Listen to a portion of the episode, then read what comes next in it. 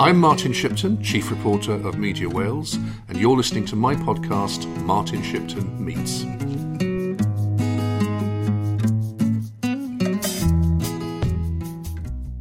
It's Martin Shipton, and today I'm with Sian Lewis, who is the Chief Executive of Urdd Gobaith Cymru, which is the Wealth Youth Organisation. Sian, you're a Cardiff lass, yes? Yes, a Cardiff girl. I'm very proud of it as well. But a Cardiff girl that wants to live in the Barry by now. Oh, yes. so you, you went to school in Cardiff? Yes, um, I had my education in Ysgol Gymraeg Bryn Taf, which was the only um, junior school in Cardiff at the time. And, you know, when it used to be in the parade down in town, we were bused there, about 700 of us every day. And it was a very happy childhood and I enjoyed school. It was a big school, but it, we didn't know any difference. And yes, I grew up in Llanedeyrn. My parents had met in, Lond- in London as teachers, gone out to Zambia for three years to teach English out there. My brother and sister were born in Zambia. I always say I was conceived in Zambia, but I was born in Glossop Terrace in the you know exclusive location by the Cardiff Royal Infirmary, what was the Royal Infirmary by now. And we lived in Llanedeyrn for seven years, where, you know, back in the 70s, children were sent out to play. Uh, my father had a very clear vision that children weren't allowed to watch a lot of telly. So we weren't never allowed to watch Saturday morning television and sent out to play with the neighbouring children and spent a very happy period in Llanedeyrn. Um, and then moved on to Whitchurch, and my parents still live there now.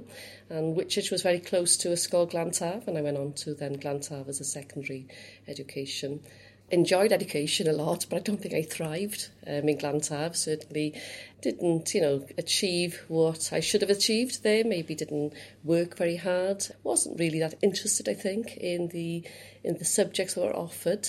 And you know, I took my O levels back in 1986, I think.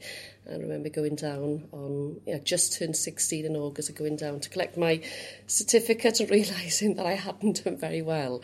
And, you know, the, the concern was not oh my god I, I you know uh, this is not great uh, my major concern was how was I going to tell my parents that were teachers that their daughter had failed her O, o levels quite miserably. Um, so I decided the best form of practice or defence for me was to ring my father. And, you know, Glantaf is only Llandaff North and I only live in Whitchurch, so it takes about a quarter of an hour to get home. But there was a kiosk, and still is a kiosk across the road from Glantaf. And I put my five pence down. I said, I can't speak very long, just to say I haven't done that well. So I remember my father saying, you know, get back home now. And took the longest half an hour to walk back to the house. And I don't actually remember being told off. And I asked my parents recently, you know, don't remember you and dad being cross with me. And they said, well, Sian, you didn't work. You know, and we knew as teachers you wouldn't do very well.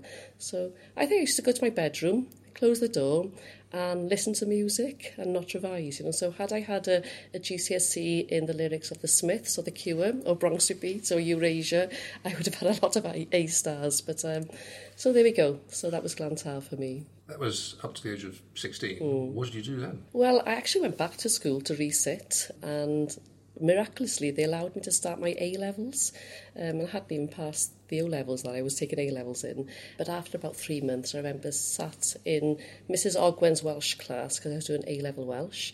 And I, you know, it didn't interest me at all. And she was talking about the Pedwar Cain Mabinogi, which had no relevance in my life or where I wanted to go. And I remember thinking at that time, I think it's it's time to leave school. So I resat passed my O levels, did a bit more work, stopped listening to music in the room, and um, decided that really I had to look for another kind of avenue of education. And you know, it still surprises me now that school do not, you know, A levels isn't for everybody, and even now young people aren't told um, of other opportunities. So, you know, I went on to further education, and you know, I feel um, possibly I, I, I failed at school because I wasn't sent the right direction of my learning path, really. And, you know, um, I remember going down to the careers teacher's room and explained to Mr Jeffries that I wanted to go to further ed. And that was almost like a swear word in Glantaf, that we would think of such a thing rather than staying on to A-levels. And he was looking for the prospectus and he couldn't find it. It wasn't on the walls, along with your Oxford and, you know, Exeter and Reading and Aberystwyth. But there was the prospectus of Rumney College at the bottom of Mr Jeffries' table, stopping the table from shaking. And that kind of summed up what Mr Jeffries thought of, the, of you know, further education. But it was called Rumney College in those days, and it was back in where I, my junior school was, which was on the old Bryn Taf location in the parade in town. And I must say, those were the happiest, you know, two years of my educational life. What did you become? become Coleg Glan Hafren? Yes, so it came to Coleg Glan Hafren when we were there, and I was actually on the prospectus of that college, very bleached blonde hair and a denim shirt, I remember.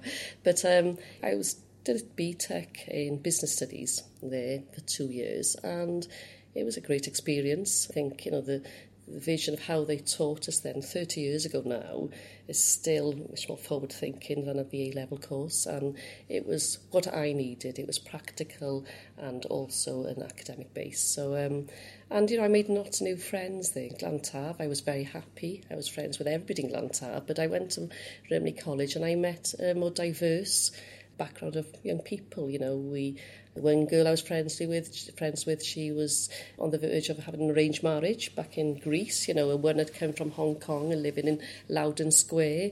Another was from Ely and was struggling financially from a one-parent family. So it gave me a much more diverse background of young people than I had maybe in Glantaf.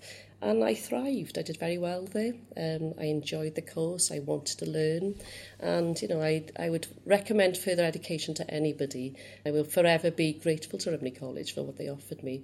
When then went on to do a HND in Cardiff Met, then went on to finish a degree course in business and did a postgrad in the University of Glamorgan in HR studies. And I realised after doing that I never wanted to be in HR after I finished. So I finally ended up where I needed to be, or where I thought I'd be educationally wise, but it was a different path than maybe what my brother and sister had done, and, and maybe what a lot of my friends had done as well.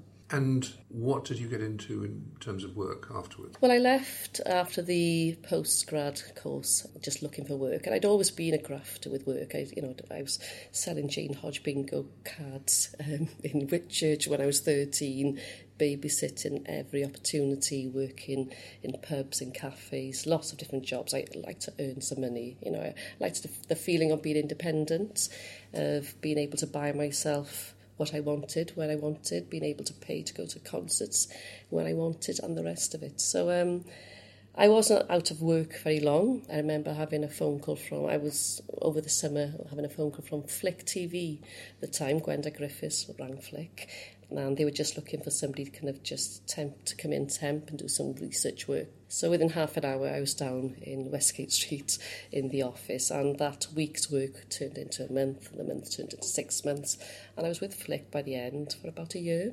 And I enjoyed that experience, you know, because Gwenda Griffiths was probably the first woman, the first female boss I'd seen. You know, my head teachers had been male, um, the principal of the college had been a man, um, and she was the first kind of dynamic woman I'd seen in business. She was quite strong-willed. Um, she was working in an environment where, you know, it was still quite male-dominated at the hierarchy. And, you know, I was in awe of her, really, because I'd come in. I was quite frightened of her at the time because she had you know, very strong um, and a strict way of working. But she was successful, and Fflic was successful, and people respected her. And so quietly I would sit there like a 22 year old, just observing and, list, and learning from her, really. And then through Fflic came an opportunity to work in the Urdd in Conway Road, just in the nights helping to run the youth clubs there. And then the guy that was doing the uh, kind of development officer job full time had left, and I went for that job, and I worked for the Urdd for eight years and they were extremely happy years again working in Conway Road on my own. I was the warden of Conway Road as well as the development officer for um, South Glamorgan um, in those days. And great opportunity because really I was allowed to do what I wanted. Um, so we had, you know, a, a timetable of events that we had to organise, including the residential camps, including, you know, the Urdd clubs and the sport competitions. But then I was also allowed to develop some of my own ideas and we established the first football club, the first Welsh football club in Cardiff at the time. That was the beginning of the 90s and we'd have almost 100 young boys and girls on Llandaff Fields every Saturday morning and a lot of young people working for us then, helping to run the club. We had a netball club going on in the youth centre. Um, And in those days, Aaron Ramsey used to be a member of the club and come down every Saturday um, and take part in the competitions then in Pentirch or whatever that were going on across kind of South Wales. But I had the opportunity to really offer what I would have wanted as a child in Cardiff. So we did a lot of activity during the school holidays, we did a lot of activity in evenings, and I was looking again for that kind of more diverse member So a lot of young children from the Treganna and the you know Coedagolf School and would engage in Bro Eirwg, as well as our kind of core audience as well. And you know we we would have a lot of trips, we'd take them everywhere, and that's when I was single, child free, and you know I I worked a lot of hours, but I enjoyed it. So um, and I worked in the air for eight years, as well as being a development officer. I was the kind of reg- um, deputy regional director as well by the end of my time there. You've explained that you had actually quite a diverse background because of the, from Welsh language point of view, perhaps rather unconventional route that you took in education. To what extent were you aware in Cardiff, where you come from, of a language divide between the minority of Welsh mm. speakers and the majority of um, monoglot English speakers? Yes. Well, you know, we were aware of it, I think in Bryn Taf wasn't in the parade when I started Bryn Taf was actually in part of a school in Gabalfa. And I remember my only memory you know looking back when I was about four or five was stood by the gates that divided the Welsh school and the English school. And they would shout out Welshies and we would shout back Inglies. and I didn't really understand what it meant but I would just copy everything everybody else. So we kind of knew there was a slight divide there you know And also, you know, in, in Llanedin, we grew up and nobody spoke Welsh in Llanedin, you know. Um, so we were very well aware, maybe you know young young people that or children that maybe it's like different you know because in in the 70s in Cardiff you knew everybody that spoke Welsh. I remember when my mother used to take me and my sister to town on a Saturday when in those days I only dress up to go to town and shop with your mother. If there was anybody, anybody speaking Welsh my mother would turn around and she would recognise them and know of them. And it's so refreshing now to you know go in, you know, around the city and, you know, hear the Welsh language being spoken by young staff behind the bar or in the restaurant or in the cinema. And I see that young people are proud of their Welsh language skills by now I mean, and putting worth into it as well and, and making use of them. And yet, even so, there remains, particularly perhaps in the more working class areas of Cardiff, uh, not perhaps a hostility, but a suspicion of the Welsh language in some within some people's minds. Yes, but I think as a Cardiffian who's been here for almost 50 years, I th- I think that things have changed for the better. Yes, there is still that um, hostility perhaps, but much better. The situation is much better than it was, you know, 30, 40 years ago you know, there are almost 20 Welsh language schools in Cardiff now to compare with the one that I was in in the 70s. So, you know, and Welsh language growth wouldn't be if we just remained with those Welsh speakers. You know, Welsh language growth or educational growth is because non-Welsh speaking families are sending their children to Welsh schools. And if it wouldn't be for them, there wouldn't be a growth in the language. So, and I think we have to you know, work harder to raise their awareness of what, you know, being bilingual, what kind, you know, what skill it gives you, and you know what are the plus points of doing that. There's still work to be done, but I think the situation as somebody that's lived in Cardiff all my life is much better than it was 30, 40 years ago. So after quite a few years with the Urdd, you then went and worked for Menter Caerdydd. Mm-hmm. Yeah, explain. Well, Welsh, yes, Menter Caerdydd is a Welsh language initiative predominantly they're all funded by Welsh Government to start off with, and to enable organisations to create community feel of the Welsh language in their areas, to create opportunities where not just young people but adults, Welsh learners, younger children, young families can access Welsh language activities. I was with Menter Caerdydd for 16 years. Can't actually believe I was there so long, but again, I was very happy there. And we were continuing to develop throughout the time I was there.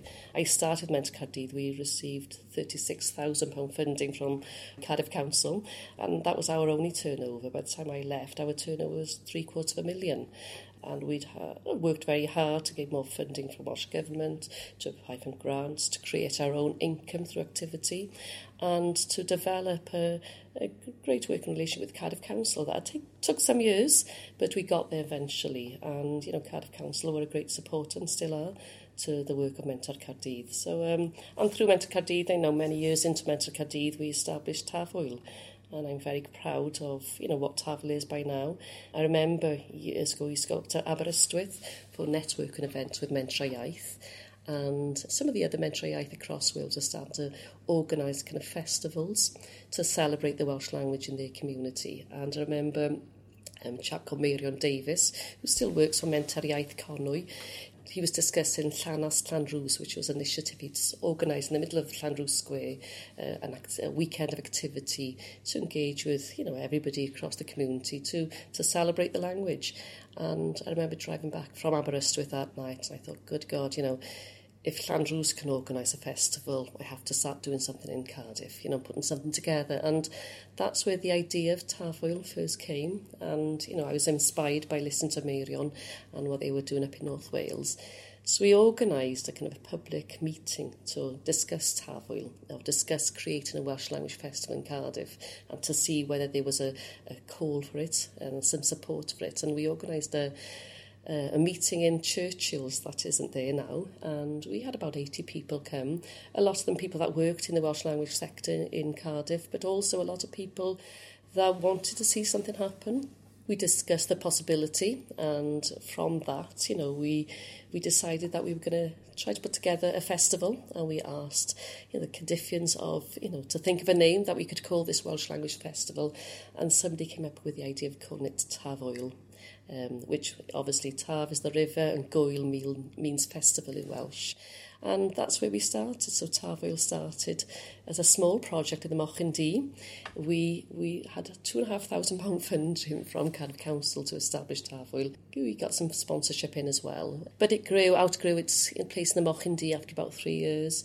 And I kept going back to Cardiff Council and saying, please can we look at a new location for Tafwyl, you know? And at that time there was resistance um, to support, you know, any Welsh language initiatives really in, in the city. You know, in those days, and thankfully things have changed drastically in the council by now, but in those days, you know, there was reluctance and resistance to the Welsh language. I remember going into an, a, a meeting where I was again kind of trying to propose this um, thought of having Tafwyl at the castle. And I remember as I walked in, um, one of the senior officers that worked for the events team at the time shouted out at me and he said, Oh, here she comes, the Welsh Nash has arrived. And, you know, there were about seven people in that room that carried on laughing with him. And, you know, obviously he was derogatory to the language, he was quite insulting to me. I didn't say anything, you know, and I, I just kind of observed and again put my case forward. Um, it was rejected. And in fairness, it was the, with the support of Neil McEvoy, that was leading Cardiff Council with the Lib Dems at the time, that Tafwyl managed to actually get to the castle.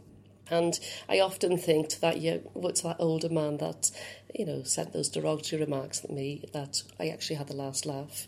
Tafwyl did get to the council, and we did get some more support eventually from Cardiff Council to make sure that it is a festival now that is one of the main events of the calendar in Cardiff. Why do you think it is that that negativity still exists? Not nearly as much as it used to, but it's mm. still there, isn't it? Why do you yeah. think that is? Some do people don't want to change. They've got selective funding. You know, they've got a, a pot of funding. They don't always want to change how they fund things. Uh, the fear of change we still have to do a lot of work in raising awareness of the worth of what we put on. It's just not for Welsh speakers. Well, Tafwyl was to raise the profile of the Welsh language in Cardiff, to engage with a new audience, to get um, non-Welsh speakers, people in, to see that you know the Welsh language community has very open arms to welcome anybody in that wants to either learn the language or respect the language. With Tafwyl, obviously to a considerable extent, uh, one of the most important features is the music. Mm-hmm. Uh, and uh, from my own observation, I would say that there has been a problem sometimes with children attending Welsh medium schools who uh, will speak uh, the language within the school, but then outside they don't. Mm-hmm. And sometimes that's to do with uh, what is regarded as cool. Mm-hmm. And uh, what I also see is that with uh, some of the bands that you have at Tafwyl, they're, they're very popular with mm. young people who maybe are in that position where they come from English speaking backgrounds but go to a Welsh medium school. But the, the Welsh rock music scene, if you like, and mm. the folk music scene mm. is something that can actually help them to make that mm. fuller commitment yeah. to the language. Yeah. Is that your I, th- I think things have improved in regards to the number of young people that have started to re-engage with the Welsh scene and the music, you know, the Welsh language music scene is, you know, essential to that. Clwb Ifor Bach was, you know, where a lot of people in, in the 90s and, um, and following that, you know, enjoyed going and socialising because of what was on offer there. And I think one of the success stories of Tavel is seeing a young audience there, and they're not because they're forced to be there, because they've arranged to go there themselves with their friends, and they see worth to it and they enjoy it. With Maes B, the, the National Eisteddfod, that's you know another success story. The Maes B brand is a very strong brand that young people want to be engaged in. So um, you know, there are good things. Yes, it's always a challenge to get young people from that kind of age of 16 plus to engage with the language outside the school gates because, you know, the majority of them, English is their first language. Um, but we must provide as many opportunities as we can as as the Urdd and as uh, numerous services across Wales to make sure that there are those options for young people to engage in making use of their Welsh language skills outside the school gates. So a couple of years ago, after many years' experience in both uh, the Urdd and Menter the job came up as chief executive. Uh, and I suppose, given your experience, you'd have had to be seen as uh, one of the favourites when you applied for the role. But obviously, being the chief executive gives you extra responsibility. Mm-hmm. What was the mission that you saw that you had when you uh, took that role and when you were pitching for the job? Well, you know, my main mission, I think, with the the dream is to make sure that every child and young person in Wales will engage with our services somewhere during their educational path. But more so, our main mission is to make sure that people make use of their language skills outside the outside the school gates. And I'm very proud of, the Urdd offer. We have a diverse programme of activities that by now should engage with the majority of young people. We are very strong in the art artistic scene. Um, we run one of the largest arts festivals in Europe for young people. We have an amazing community programme for sports across Wales. We organise a lot of national sports events that work very well. Um, you, you know, have amazing residential camps that people have had very fond memories of visiting. So, you know, the, the earth is, is, yes, a very important, I think, an iconic symbol of Welshness in Wales. And what I want to see is have more people, young people, engage with us um, as we move forward to our centenary. And to be current for the needs of the young people today, make sure that their voices are heard and we listen to what they want to say and what they want to see develop our services. And they play a very main focus role in that. Because I think, yes, it's in a couple of years' time, isn't it, when the centenary actually takes place. How has the organisation changed since it was established? Oh, significantly, you know. I mean, by now, people don't know a lot about what the Urdd is about. We are the largest uh, Welsh language employer in the third sector in Wales. We employ over 320 staff. We have a turnover of almost 13 million. We're only dependent on 19% of that turnover from the public purse. Um, we create a lot of income ourselves. You know, we four million young people have been members of the earth since it started. And today, you know, 60,000 young people are members of the earth, and that's probably one of the highest numbers that we've had in the last couple of decades. We have a thousand branches across Wales, and we offer a diverse programme of activities. To what extent have you been able to penetrate English medium schools? What people don't know about um, the Earth is there are more English medium schools um, attend the residential camps than the Welsh language schools, and, and that's very important because, and I've recently um, worked very close with Kirsty Williams. There we've received almost three million pound funding. The Education from, Minister. Yes, three million pound funding from her pot to support our vision to develop the earth centres in Llangrannog and Ganllyn. And one of the key focuses on that is what is that the the centres are the first opportunity for Welsh learners to engage with the Welsh language seen outside the kind of the classroom. And a lot of people go from Llangrannog and Glan-llyn with very positive memories of the Welsh language, fond memories, that hope they go back to the classroom and they engage and maybe thinking that the Welsh language is something that they want to engage in further on in their career. And um, a lot of people have learned Welsh because they, the, the great opportunities and experiences they've had in Glan-llyn and Llangrannog. And last year, of course, you made a trip, didn't you, to uh, the United States in connection with something of historic nature. Tell us about that. Yes, well, we've created um, a global strategy for the Urdd, and the Urdd were going back to the Urdd's core services back in the 30s and the 40s. Um, they were very involved in engaging on an international basis. We had um, numerous international camps in Aberystwyth in the Urdd, and our members would go on cruises around Europe and engage with a lot of kind of pen paling and visits to a number of European cities. Um, so it's not something new for the Urdd to think internationally, but on the Evo on Centenary in 22, I was very keen, especially with, with the current political climate, that we encourage our young people to be outward thinking and, and look out and give them opportunities to engage and, and to promote the Urdd as a unique organisation outside Wales. We've created an international strategy. The, the opportunities that we offer young people will, will give them amazing opportunities to be great ambassadors, not only for the, the Welsh language outside Wales, but great ambassadors for the young people and great ambassadors for Wales. We went to Alabama back in, with the, again with the Education Minister, back in the summer to reconnect with a, a very interesting story where you know, back in the civil rights movement in 63 um, the 16th Baptist Church was bombed and four young girls lost their lives. And the only um, country in the world to reach out their hand of support to that 16th Baptist Church was Wales. And The artist John Petts and the Western Mail were very prominent in making sure that the story was heard and they wanted to raise a target of about £500, I think, to the, for the artist to create a, uh, a window because every single window in the church was shattered because of the bomb. The young people of Wales had raised almost £900 to give the artist John Petts enough funds to create a window and the window is of a black Christ reaching his hand out for that friendship and against the Ku Klux Klan and those that oppose the civil rights movement.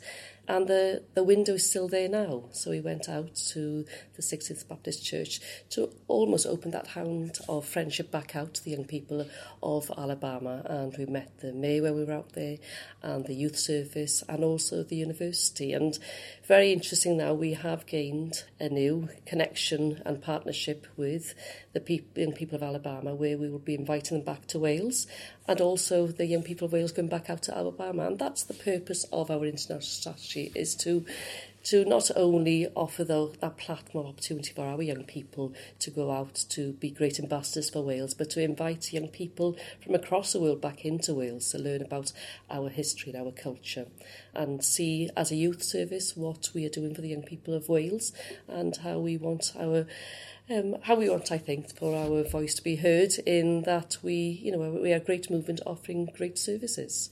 So at a time when uh, Britain is perhaps following a path of greater isolationism, mm. coming out of Europe with Brexit, uh, your vision for the Urdd is completely opposed to that. Yes, and I think, you know, the Urdd has nurtured generations of young people to be proud of their language, proud of their country and their culture, and also open to the world and, and the vision that we hold for the world. And through this international strategy, that encompasses that very clearly. And the opportunities that we will offer and have been offering, you know, we have set a partnership up with um, an uh, girls' empowerment movement in Kenya. We have engaged with numerous schools across Japan. We are sending young people out now to Australia, to Sydney, to engage in a Welsh language scheme out there during the school holidays. We are taking our winner of the Eisteddfod to Cameroon to a literature festival soon. We are in taking some young people out to Brussels to engage in a partnership post Brexit. Um, the winner of the Bryn Terfel award is going out to the US to show what's great about the Eisteddfod and, and the platform that we give off, off to young people. We are creating links with Ireland at the moment. So, you know, we are starting to engage, and this is only the last six months those new engagements have create, been created. And um, it's a great opportunity for young people to, as I said, be great ambassadors for our country. Tell us about the peace message. Yeah, so the peace message, the peace and goodwill message of the Urdd has been in existence for almost 100 years. And um, when I came back in as the chief exec of the Urdd about two years ago now, um, I really wanted to revive that message. I think it lost a bit of pace. Um, and it's been a, an important message and, and one of our core services since the start. So for almost 100 years, the young people of Wales have created a message almost resembling the current climate at the time and sending that message out to the young people of the world and asking them to respond to the message. So the message is always created around this period of the year, which is kind of January and February period, and then it is um, promoted and sent out on the 18th of May every year. It started through Morse code, then through the BBC World Service, and by now it's very prominent through the digital platform. And we, we're starting to make great steps in reviving that because by 2022, by our centenary, you know, the dream is to see the message reach 100 countries through 100 languages and a platform of almost 100 million people seeing and sending and receiving the message. And I think that's possible. We need to work with a lot of people and we are starting to work with those partners which will help us um, promote the message and make sure that it does reach, you know, every circle across across the world, really. But the message in its time has been very prominent. It's the message that we've had amazing responses back over the years. And I remember reading response we'd had back from um, the children and young people of Germany post the war, Second World War. And they had said something along the lines of, you know, thank you to the Beyond People of Wales for reaching your hand of friendship out to us. It's been a very dark place. You know, and those messages, um, you know, across across the almost a hundred years now have been, you know, symbols of how young people can make a difference, how young people's voices should be heard, and we as a youth movement will make sure that through the peace and goodwill message we can promote that very effectively. Thank you very much, Sian Lewis. Thanks for listening to my podcast, Martin Shipton Meets. We'll be back for more next week.